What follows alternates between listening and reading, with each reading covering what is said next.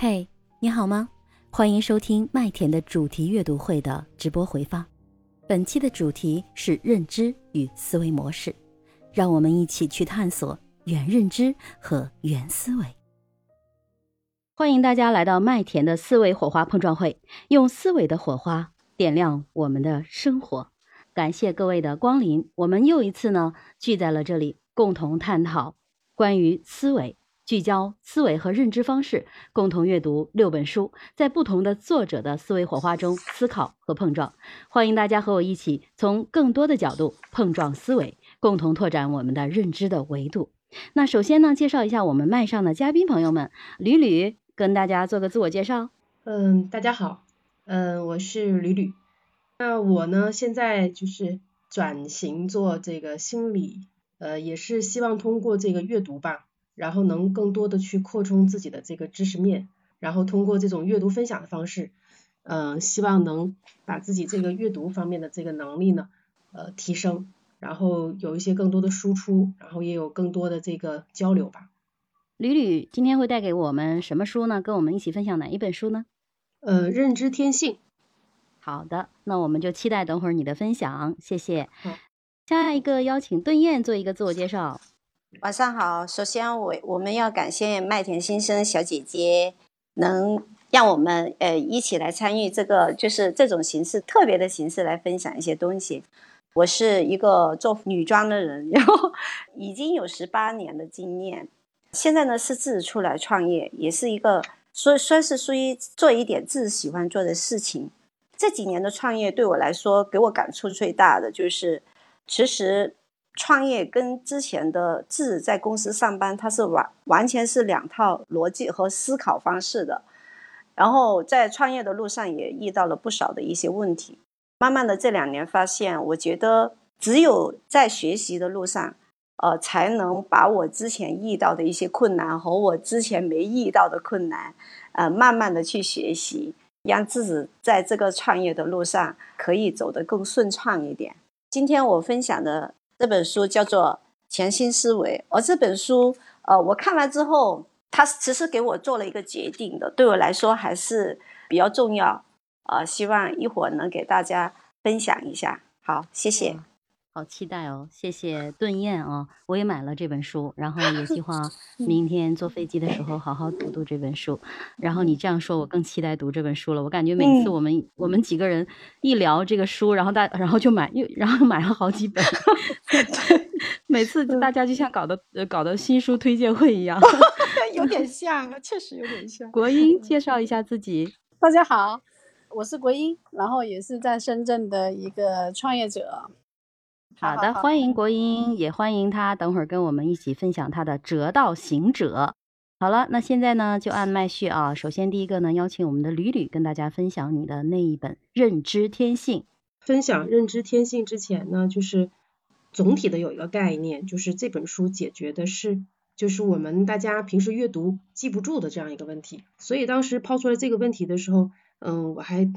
挺有感触的，因为我觉得这两年吧，读的书相对以前的话会多了很多。但是呢，说实话，就是读完一本之后，可能更多的是写这个阅读分享了。然后写完阅读分享之后，写的时候挺有感受的。但是写完了，可能过了过了一段时间之后，再去回忆这本书的时候，其实好像觉得呃就是读过，然后大概知道一些核心的东西，然后也就没了。可能有些东西或多或少会应用在生活当中，但是可能觉得真的是这本书。不一定很多东西能记得住，所以我觉得这个这个书总就是主旨应该是能帮到我们的。它其实提到了一个核心的概念，就是这本书呢就是后刻意练习。我相信很多人都读过刻意练习本书，所以这本书它更多的是刻意练习的升级版。那我当时就是看到这个概念的时候，我还特意去找了我之前 应该是。差不多一年半之前吧，读过《刻意练习》这本书，但是我没有找到这本书，所以我就觉得好像很多书我们读完了也就放在那儿了，然后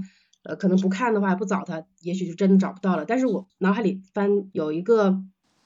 呃很深的那个印象。当时读这个刻意练习的时候，其实我们上个月的时候，当时也有这个关于那个主题的时候，也分享了这本书。当时我没有选择，因为我想着一年半之前我读过这本书，但是这本书就是《认知天性》这本书提到了这个后刻意练习或者是刻意练习的升级版的时候，我就去又去仔细回忆了一下，就当时刻意练习核心的东西是什么呢？就是去重复的去练习。当时有一个很核心的一个案例嘛，就是打高尔夫球去找那个甜蜜点，然后就不断的去练习那个甜蜜点，那可能你的成功率会大很多。然后在这本书上呢，就是他提到这个刻意练习的升级版，核心指的是什么呢？就是我们可能学了很多知识，但是呢，我们要把知识变成这种心智模式体系，变成心智模式体系的时候，我们才能真正的应用到生活，否则知识可能就是知识。它没办法跟我们的生活当中更多的有这种关联性，所以变成这个心智模式体系的这个过程当中呢，其实就会有很多的这些方法。第一个呢，就是我们在这个阅读当中，我不知道大家哦，阅读在这里呢，就是麦田先生读很多的书，而且我印象里的就是麦田先生好像读很多的书的时候，他都会做这个思维导图，然后我觉得。可能你放下思维导图，你也能分享很多，你也能记住很多。然后我我不知道你的方法是不是呃除了这个思维导图，然后再加上就是读的是比较精读的，所以你是不是你的记忆力很好？那对于我来说的话呢，就是我的读书的方式，就是在这个书里头其实有很多的点你能看得到，就是你发现自己记不住的原因哦，原来是那样子的。那我可能很多的书的时候，我会去写写画画，我会觉得哎。因为当时我我记得以前看那个思维导图的时候，他也有个建议，就是啊，我们准备很多很多颜色的笔，然后你可能画很多的符号，这个也是有助于你记忆的。但当时我可能就采用了一些这样的方法，呃，但是在这本书里呢，他可能会觉得这个方法相对来说，如果说是按刻意练习的升级版来说的话，那其实这个方法是相对来说是无效的，或者说是可能效果不是说特别理想的，因为它其实是一种偷懒的方式。他会觉得，因为我们也知道，就是我们之前也读了一些其他的书嘛，它会涉及到大脑的呃系统一啊、系统二，就很多的时候我们会自我偷懒。你觉得你画了，你重点标注了，你觉得这个东西其实你吸收了，其实你是自我批骗了。就是这个可能它有个名称叫原认知，呃，这个其实我会觉得啊，原来是这样啊，可能我以为那个方式挺好的，但实际上这个方式，嗯，真正它的记忆效果并不特别理想。那通过什么样的方式能能代替这个呢？就是，嗯，可以多一些的这种小的考试。我记得上周的时候，那个，呃，呃，对燕也分享过啊，他提过这个考试。但是我通过稍微的去，呃，这次稍微初读了一些，我能可能更能深刻的去理解一下为什么要去考试。因为你考试的话，就是，呃，你可能你通过这个考试，你能更多的去有挑战性的这种思考，然后你会把它更重视。然后这个考试其实它也像一个节点，它就像在你的大脑里头。因为我们知道我们大脑也是有很多的这些神经元，它相当于是给你大脑的一些就打结，就给你这个知识点，哎，定个这个钉吧，就是这种感觉，就是这种方式可能会比我们过往的那种，呃，就是写写画画，我之前的方式可能就是涂涂涂一下重点，然后再加上写一个读书分享，可能这本书我就完结了，我还觉得自己还挺满意的，我觉得 挺好的，但实际上。发现自己的这个原因很很重要的一个原因没记住的原因可能就在这个地方，就觉得这个东西就已经万事大吉了。实际上可能我更多的是自己可以多做一些小结，然后做这个小结之后，可能给自己的意识里头打一个这种打结，那可能我我的这个记忆就会深刻很多。然后第二个点呢，就是关于这个短期记忆跟长期记忆的，其实它也是用这个刻意练习跟后就是刻意练习这个升级。升升级版，然后去做了一个对比，可能过往的这个刻意练习这块呢，更多的是重复相同的，就是这个关键点。我们刚才说的那个例子吧，那个那个甜蜜点。那这个长期记忆核心的是什么？核心的是它锻炼不同的知识点，然后这样的话呢，就会让我们的记忆会更深刻。我记得之前学这个心理学啊，虽然说我的心理学接触的时间不长，但是我记得当时有那个考试题的时候也是接触过，就是瞬间记忆啊、短时记忆、长时记忆。确实你要去长时记忆的话，要有一些科学的方法。那在这个里头，我可能就会更深刻一点。我会通过这个学习的话，会觉得哦，原来在这个地方确实是要去。刻意核心的去练习这个点，那这个长期练习、长期记忆怎么去练习呢？就是过往可能我们是重复相同的东西，那在这个长期练记忆的时候呢，我们就要更多的去注意一些时间的间隔，还有穿插一些其他的一些别的一些方式的学习，就比如说，嗯，可能我们之前读，比如说读这本书吧，可能我就是这段时间好像花很多的时间去读，但是我不如说隔一个星期我再回头来再去读一些呃相关的东西，或者说是可能我这段时间这个东西不懂，但是我不一定非要在这个地方就一定要把这个东西吃透吃懂，不一定的，我可以隔几天或者隔一个星期有阶段性的再去读，那可能你的思维就不一样了，然后你的记忆会更长期。然后这是第二个点，第三个点呢，就是他也是说到了一个，就是关于一些学习复杂的一些知识，就拿那个跳伞做了一个这个案例，他把这个跳伞呢，就是拆分的那个步骤会详细，因为这种是很高难度的这种运动吧，呃或者说是这种事这种事情啊，然后他会就是把它分成三个关键的步骤，一个是编码，还有就是巩固，然后再一个呢就是搜索。就什么是编码呢？我当时初读的时候我没有多想，但是我当时我这个编码我自己是有有这个有一定的概念的，因为当时学那个心理学的时候，这个呃是知道就是人脑其实记所有的东西，它是把这些东西不管是文字，我们看到那些文字啊什么什么语言啊什么那些，其实在大脑里头它就是一个编码，在编码的这个下一步呢就是巩固，就是这个巩固是什么呢？就是你也要重复的去练习，然后练习到什么程度呢？就是让自己有一种自动自发的感觉了。然后进入到这个状态之后，再去到搜索这个呃检索，检索呢就是不断的在我们大脑里头抽取里呃抽取出来，然后提炼出来，然后去回忆。通过就是这三个步骤呢，会让我们有一些复杂的、困难的这些知识，就是能更好的去掌握，然后也能更循序渐进的去成长吧。嗯，第四个点呢，就是关于我们就是掌握了一定的知识之后，那我们怎么去更好的去嗯把它应用出来？那这个里头就提到了两个关键的点，一个呢就是实践，还有一个呢就是测试。这个实践核心提的呢就是跟高手过招。我我当时觉得这个高手过招，然后我就我就第一时间就想到了这个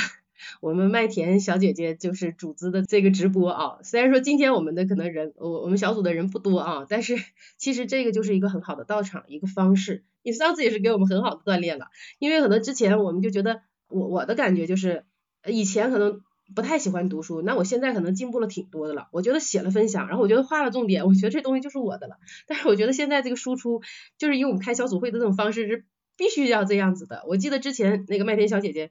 开了几个直播的时候，还 点过我说，哎，你怎么就？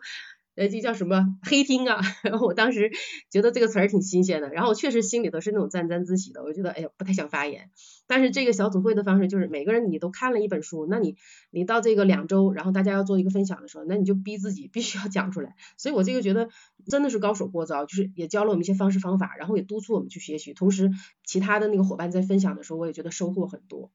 这个也相当于是一个践行。同时，这个确实也是一种真实环境的一个模拟。我是感觉到这个是挺真实的，因为我上次当时晚上写那个分享的时候，我也我也是感受到了。我就觉得，不管有没有来，就是其他的一些伙伴啊、听众什么的，但是对我们来说的话，这个是在线上的。然后我会觉得有我们自己小伙伴在听，同时也有一些可能我们不认识的朋友。那我觉得这个其实也是一个很很好的一个真实的环境。